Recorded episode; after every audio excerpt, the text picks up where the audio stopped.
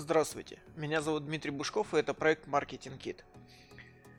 Я рад приветствовать вас на очередном подкасте, и сегодня я хочу поговорить о прибыльности, об так называемом ROI, э, Return on Investment, то есть возврат на инвестиции.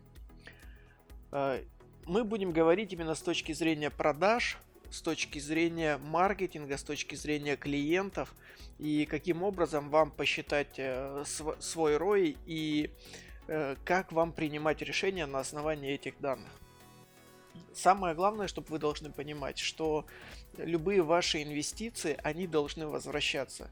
То есть, если вы инвестируете в маркетинг, неважно какие ресурсы, это время, это деньги, это какие-то связи, это какая-то информация, которой вы владеете. То есть, если вы просто хотя бы чем-то занимаетесь, то это должно возвращать ваши инвестиции. Не нужно заниматься чем-то ради того, чтобы занять себя. То есть смотрите на, все, на всю свою деятельность, на все, чем вы занимаетесь с точки зрения возврата инвестиций.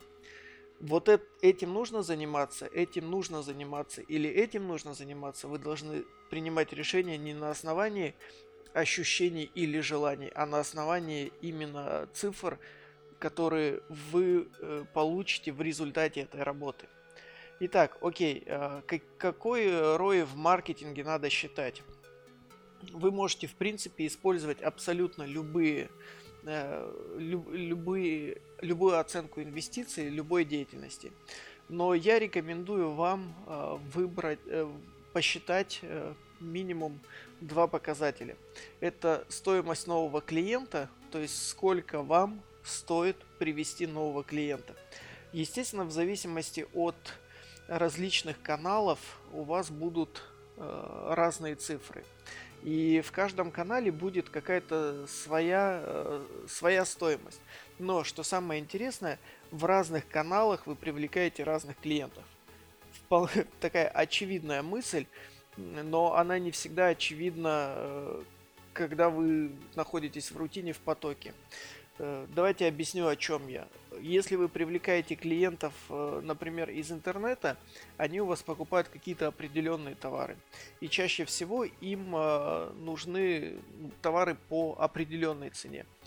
Для того, чтобы привлекать клиентов, которые будут у вас брать более дорогие продукты, возможно, вы будете использовать какие-то другие каналы, такие как Direct, Direct Mail, холодные звонки, работа на конференциях, организации каких-то ивентов и прочее, прочее.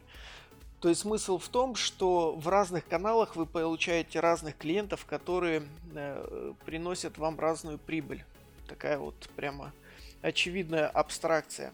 И поэтому э, для того, чтобы принимать более взвешенные решения, вам необходимо иметь э, среднюю стоимость привлечения клиента по всем каналам.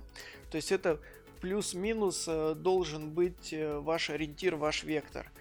И помимо этого вы должны э, разделить клиентов по каналам и принимать решение уже на основе, в какой канал больше инвестировать.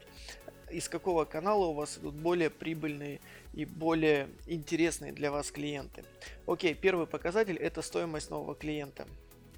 Второй показатель это минимальная прибыльность проекта. В любом случае вы, э, когда оказываете какую-то услугу, когда вы э, продаете что-то, у вас должна быть какая-то минимальная прибыль, э, которую вы должны получить.